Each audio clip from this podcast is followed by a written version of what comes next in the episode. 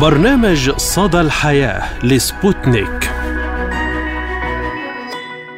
مرحبا بكم مستمعينا الكرام في حلقة جديدة من برنامج صدى الحياة بحلته الجديدة. أقدمه لكم اليوم. أنا عماد الطفيلي. وأنا فرح القادري. نتحدث اليوم عن مواضيع متنوعة وأهم أخبار ترند لهذا الأسبوع. ونبدأ الحلقة بموضوعنا الرئيسي حول إدراج مادة التربية الجنسية في المقرر التعليمي لأطفال المدارس بين القبول والرفض الاجتماعي.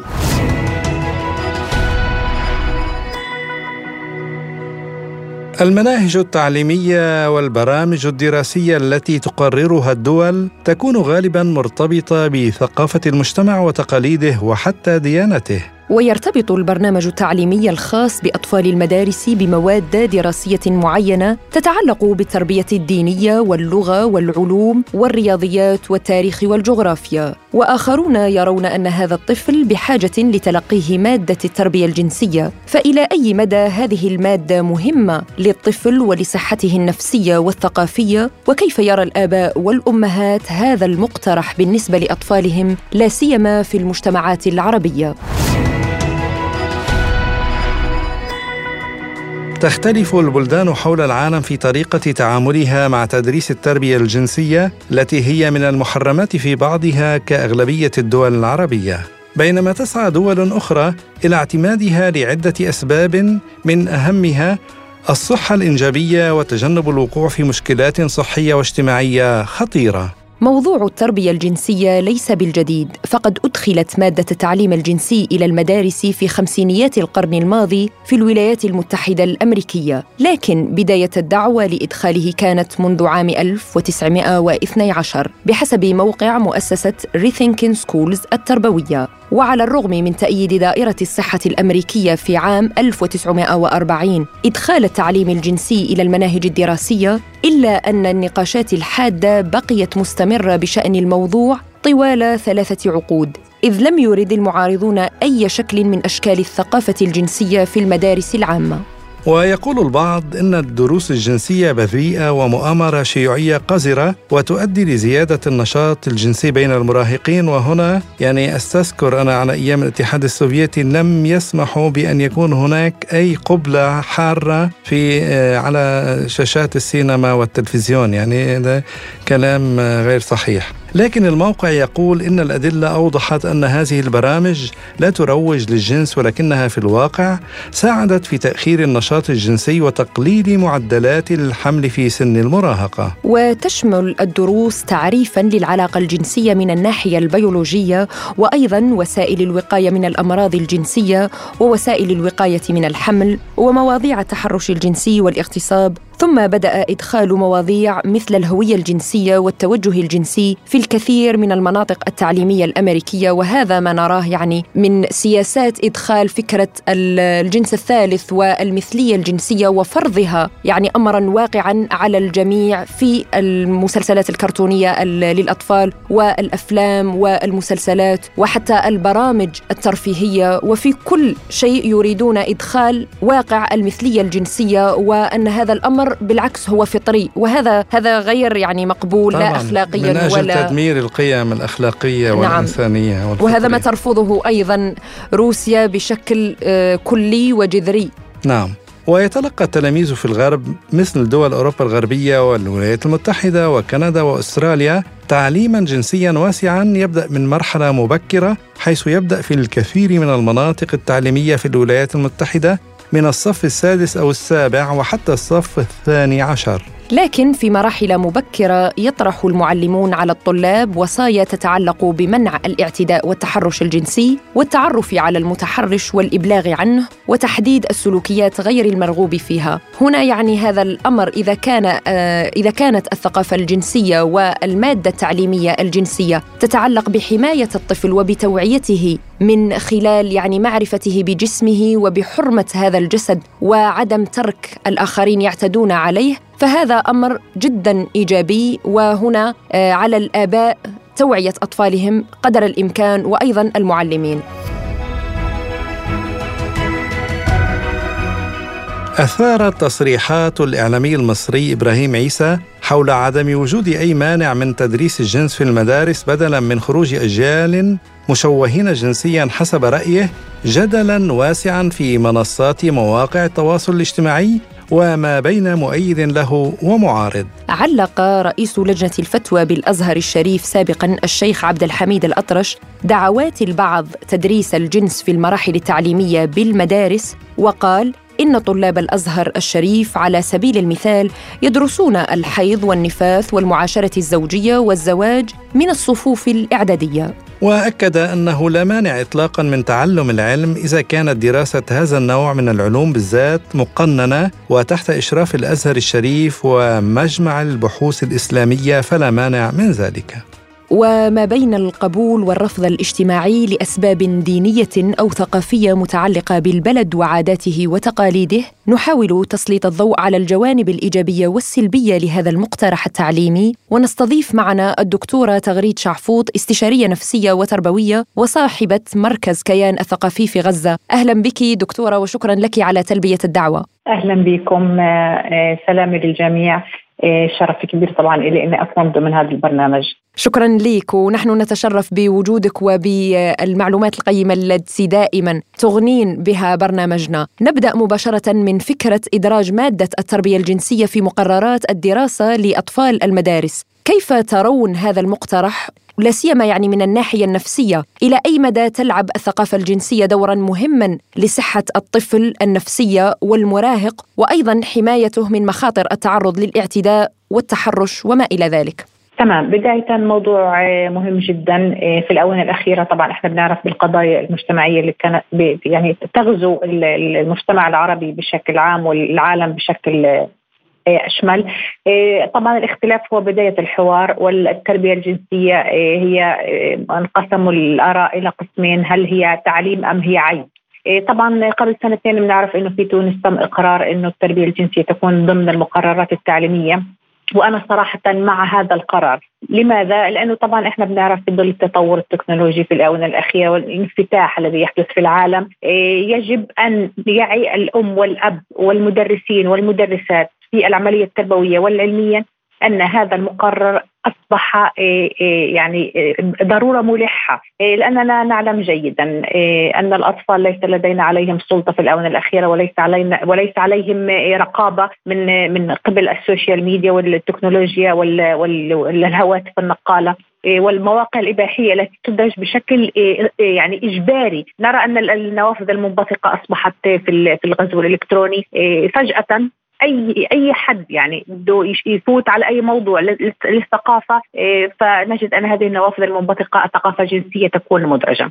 ولكن يجب أن نعي جيدا ما هو الفرق بين التربية الجنسية والثقافة الجنسية، ثقافة يعني معلومة ولكن تربية هي ممارسة أو هي سلوك يجب أن يدعم لهذه المعلومات. إيه، عندما نقول ثقافة جنسية إيه، فرح يجب أن نعي جيدا أن هذه المعلومات إن لم يأخذها أطفالنا من خلال أو من خلال المدرسة فسيأخذوها من خلال إيه، مواقع أو مصادر أخرى لا نعي مصداقيتها ولا وليس عليها رقابة. لذلك إيه، نرى أنه من الضرورة الملحة أن يعي الأباء والأمهات أن هذه هي عبارة عن تربية يجب أن تمارس في المدرسة أو في البيت كباقي العلوم الأخرى. لأنه طبعا إيه، لاحظ تفضل. لكن دكتورة تغريد كيف يمكن إقناع الأهل بفائدة هذا التعليم؟ يعني والكثير منهم لديه تصور مغلوط عن هذه المادة بأنها تعلم مادة الجنس لا يعني الفائدة منها. يعني كيف يمكن إقناع الأهل بذلك؟ إيه، يجب أن يعي الأهل عزيزي عماد إيه، خطورة القضايا المجتمعية التي تحدث في العالم، نعلم جيدا أن هناك تكتيم إعلامي على هذه القضايا وهذه المشكلات وقضايا الاغتصاب وقضايا التحرش، ولكن يجب أن يعي أيضا الاباء والأمهات أن هذه المخاطر آه، آه، يمكن تداركها إذا كان الاباء الأبناء على وعي أكثر بما هي آه، حرمة الجسد الأعضاء الجنسية عند الطفل، يعي ما هي المناطق الآمنة عنده في جسده عندما يتعرض للتحرش، طبعا هنالك المناطق الآمنة في الجسد التي يمكن من خلالها أن أن يحنو الآخر على الطفل مثل التربيت على الكتف أو الحضن. البريء هذا كله متعارف عليه ولكن يجب أن يعرف الطفل ان هناك مناطق غير آمنة إذا حدث لمس أو تحرش لهذه المناطق يعرف أنه سيتعرض للاستغلال الجنسي أو للتحرش الجنسي من خلال الآباء والأمهات، لكن آه، نجد أن الكثير من الآباء والأمهات آه، لديهم كما قلت تصور مغلوط أن هذه الثقافة يجب أن لا تدرج وأنهم يعني يخجلون كثيرا كيف كيف سأخبر أبنائي بهذه المعلومات. وكأنه عيب أخلاقي آه، يعني. وكأنه عيب أخلاقي، لكن نعرف جيدا أن الطفل والطفل سواء ذكر أو أنثى آه، هنالك الكثير من آه، فترة المراهقة يعاني منها الآباء كثيرا اللي هو المعلومات التي يجدونها عند أطفالهم آه، غير مكتسبة من البيت أساسا، لذلك يجب أن يعي جيدا الأم والأب أن من فترة سنتين ل 15 سنة يجب تربية الطفل جنسيا بالتعاون والشراكة ما بين المدرسة والأهل. على سبيل المثال هناك أمراض جنسية تنتقل للأطفال من قلة النظافة لأن هذه الثقافة معدومة أيضا لدينا في المجتمعات العربية. تجد الأم أو الأب يخجل سواء كانت الأم موجودة أو غير موجودة لحالة وفاة أو مثلا لسفر للتعليم أو الانفصال بين الزوجين. لا يجد نجد أن الأب يخجل من أن يقوم بتثقيف بناته عن هذه الأعضاء الجنسية، كيفية النظافة، كيفية التعامل معها، نجد أيضا أن الأطفال في سن سنتين بعضهم يلجأ إلى لمس الأعضاء الجنسية لأن هذه فترة فضول. يبدأ الفضول والاستكشاف لدى الطفل من فترة سنتين. ولكن نجد أن ردة الفعل عند الأباء صاعقة وصادمة. لذلك يجد يعني نجد أن الطفل إيه، مذهول من ردة فعلهم وكأنه هذه أشياء عيب ولكن يجب أن يكون هنالك برنامج إيه، ممنهج من قبل المدرسة من قبل الآباء للتفاهم والتعارف عليه والخطوات ممنهجة لكي تقوم الآباء والمدرسين تثقيف أبنائهم لهذه التربية الجنسية والثقافة الجنسية. نعم أنت تحدثت قبل قليل عن تأثير مواقع التواصل الاجتماعي في وقتنا الحالي و وأيضا فكرة فضول الأطفال. كل ما هو ممنوع مرغوب لا سيما في مجتمعاتنا العربية. برأيكم يعني يتم إدراج هذه الثقافات الجنسية المتعلقة بالمثلية الجنسية حتى في الرسوم المتحركة خاصة شركة ديزني التي بصريح العبارة أدرجت ودعت إلى إدراج المثلية الجنسية وتضخيم آه، البطل يعني بطل المسلسل أو الفيلم أو الرسوم المتحركة يكون مثلي الجنسية. أليس من الأصح تعليم الأطفال التربية الجنسية الفطرية بأسلوب علمي ضمن إطار برنامج تعليمي وحرمة تعليمية في المدرسة أحسن من أن يتابع لوحده عبر مواقع إباحية أو رسوم تبث ثقافة المثلية الجنسية؟ تمام التربية الجنسية عزيزتي فرح هي مرتبطة بالتنشئة الاجتماعية وهذا ما, ما المفهوم أو ما المقصود بالتنشئة الاجتماعية هي السلوكيات التي تدرج للطفل من عمر يوم واحد إلى 18 سنة. هذه الفئة العمرية ما زال تحت مسمى طفل. والتنشئة الاجتماعية هي الدائرة الأولى التي من خلالها يكتسب الطفل كل العادات والسلوكيات والتربية والمعلومات والثقافة التي يجب أن يكتسبها من خلال الدائرة الأولى وهي الأسرة. لذلك أولى أن تدرج هذه التربية وكمقومات للتربية الإيجابية الصحيحة في حياة الطفل منذ البداية منذ عمر سنتين. للتعرف على أعضاء الجنسية وحرمة نعم.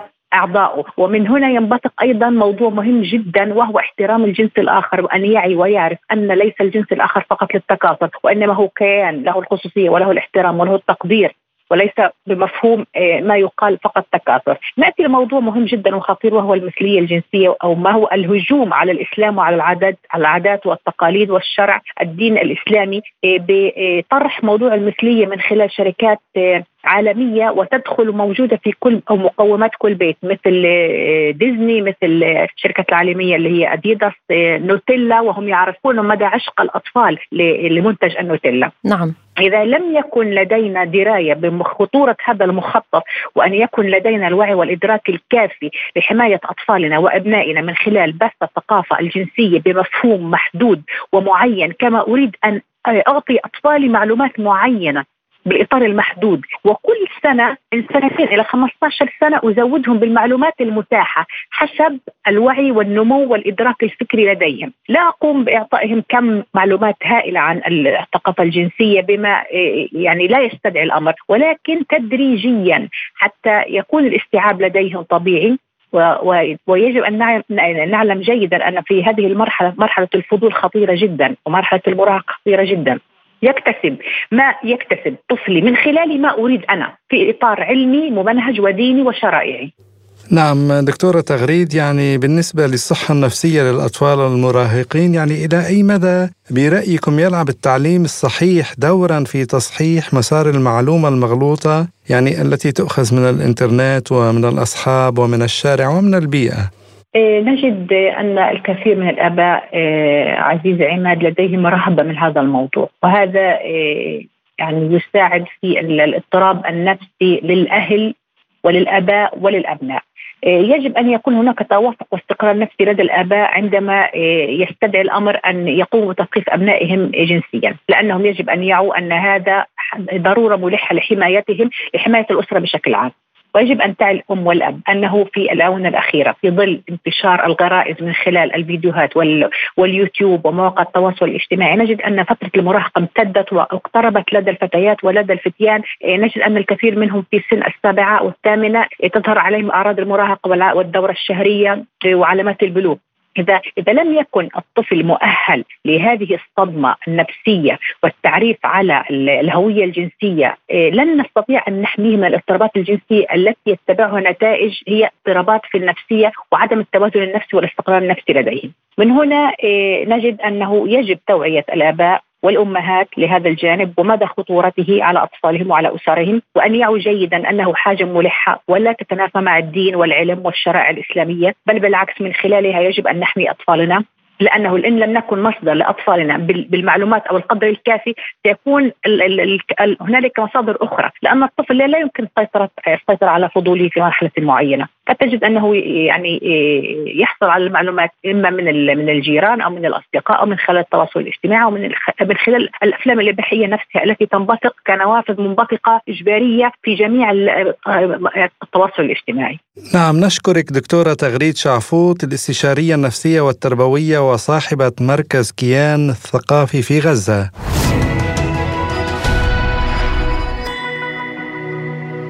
نواصل مستمعينا الكرام معكم حلقة اليوم بأهم الأخبار التي كانت ترندنج لهذا الأسبوع ونبدأ مع أول خبر لديك يا عماد.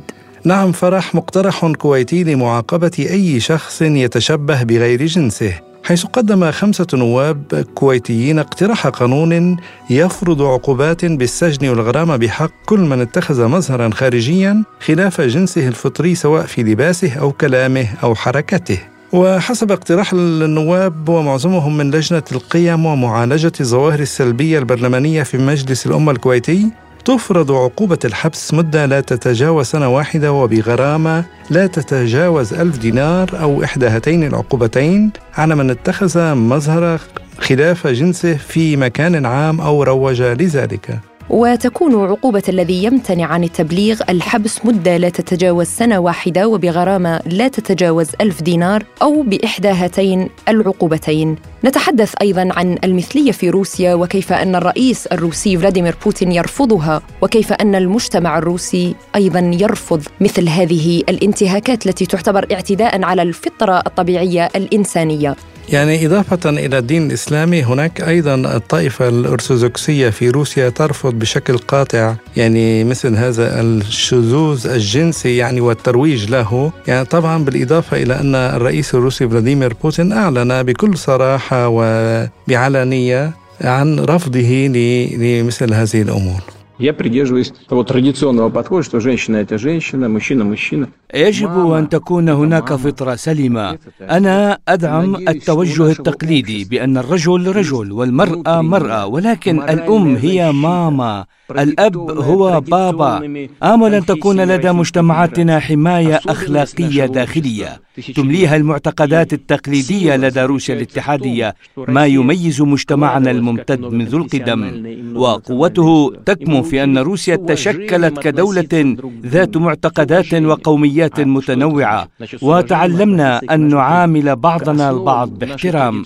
ماذا يعني ذلك؟ يعني أن نتعامل باحترام مع أساس ثقافتنا التراثية الروسية لدى جميع شعوب روسيا الاتحادية. وأريد أن أؤكد لدى الجميع يوجد قدر معين من الحماية الأخلاقية الداخلية ضد هذه الظلامية التي تحدثت عنها. ليفعلوا ما يشاءون. يجب علينا أن نقتبس الأفضل والأكثر تطورا. وأن نكون الأوائل وأن نكون الرائدين في التكنولوجيا والاقتصاد وفي المجالات الإنسانية كالصحة والتعليم. آمل أن تكون لدى الشعوب الروسية مناعة داخلية كاملة ضد هذه الظلامية.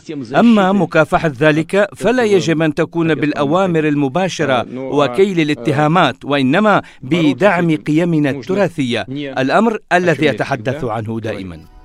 وأعتقد يعني زميلي عماد أن الأمر غير فطري وهذا ما تتفق عليه الدول العربية الإسلامية وكذلك الدولة الروسية وبعض الدول حول العالم. يعني حتى أنه من بين التأثيرات كان في المونديال آه، قطر 2020 نعود يعني ونطرح ما يحدث في قطر اليوم والرسالة الثقافية العربية الإسلامية التي تحملها قطر إلى العالم. لدرجة آه، يعني أنه سبعة منتخبات أوروبية مشاركة في مونديال قطر 2022 أعلنت عن أنها عدلت عن قرارها بارتداء قادتها شارة دعم المثليين خلال هذه المباريات لتجنب العقوبات. نعم وأصدرت منتخبات إنجلترا ويلز بلجيكا الدنمارك هولندا ألمانيا وسويسرا. بيانا قالت فيه إن فيفا كان واضحا جدا في أنه سيفرض عقوبات رياضية إذا ارتدى قادتنا شارات داعمة للمثليين في الملعب مضيفة لا يمكننا وضع لاعبين في موقف يمكنهم من خلاله مواجهة عقوبات رياضية. لذلك طلبنا من القادة عدم محاولة ارتداء الشارات في مباريات كأس العالم.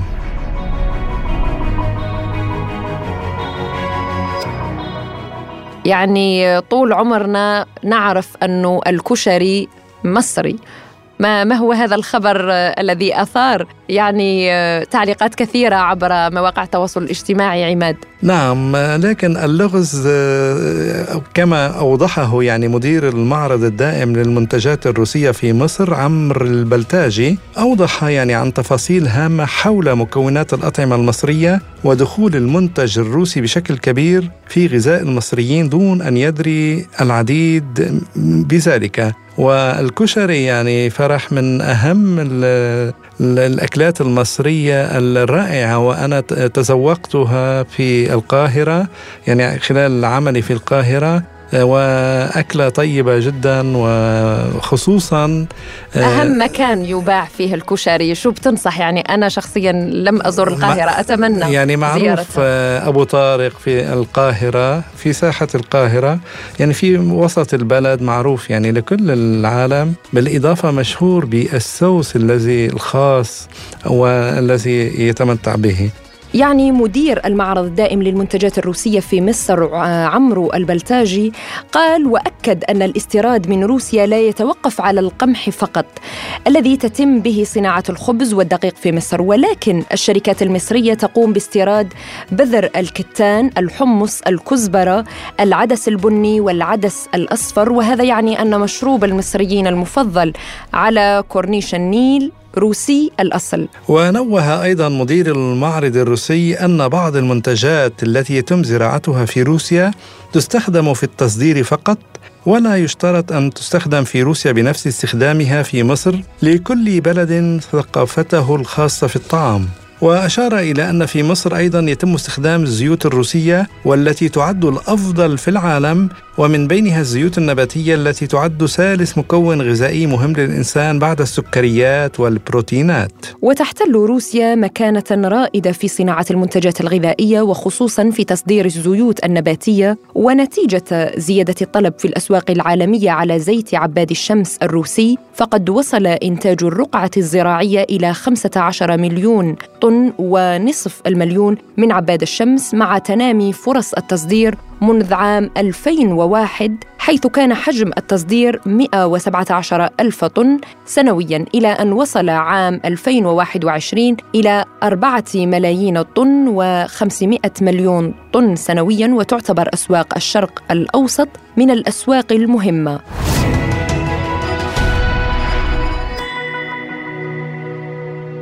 وإلى المسجد الأكبر بالعاصمة الروسية موسكو أين أقيمت الدورة العشرين من مسابقة موسكو الدولية لتلاوة القرآن الكريم. فقد بدأت مسابقة موسكو الدولية في مسجد موسكو الكبير بمشاركة 22 دولة بما في ذلك تركيا ومصر ولبنان وسوريا وبنغلاديش وإيران والإمارات العربية المتحدة والسودان والأردن وروسيا ودول أخرى. وتم تنظيمها من قبل الإدارة الدينية لمسلمي روسيا ومجلس المفتين في روسيا بدعم من رابطة العالم الإسلامي ومؤسسة دعم الثقافة والعلوم والتعليم الإسلامية ومؤسسة سفمار. وتم تدشين هذه المسابقة بخطبة الجمعة التي أقامها رئيس لجنة تحكيم وإمام وخطيب المسجد النبوي في المدينة المنورة الشيخ عبد المحسن عبد القاسم الذي منح يوم افتتاح المسابقة وسام الفخر بصفته أعلى وسام لمسلمي روسيا. وأصبح يوم التاسع عشر من نوفمبر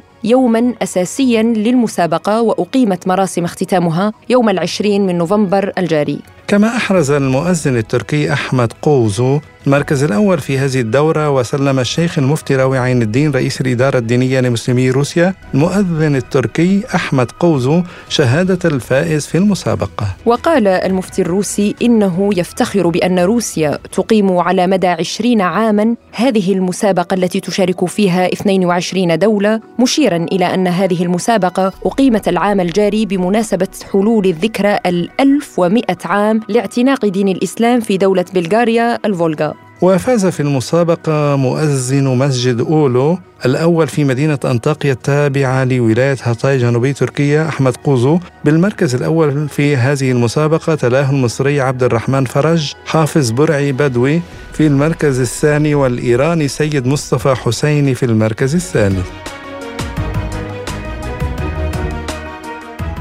ونختم حلقة اليوم بمعلومة علمية كما عودناكم مستمعينا الكرام للفائدة لكم ولنا. أمراض الفم من أكثر الأمراض انتشاراً حول العالم وتصيب ما يقرب من نصف سكان الأرض. فقد حذرت منظمة الصحة العالمية من أن أمراض الفم تصيب ما يقرب من نصف سكان العالم.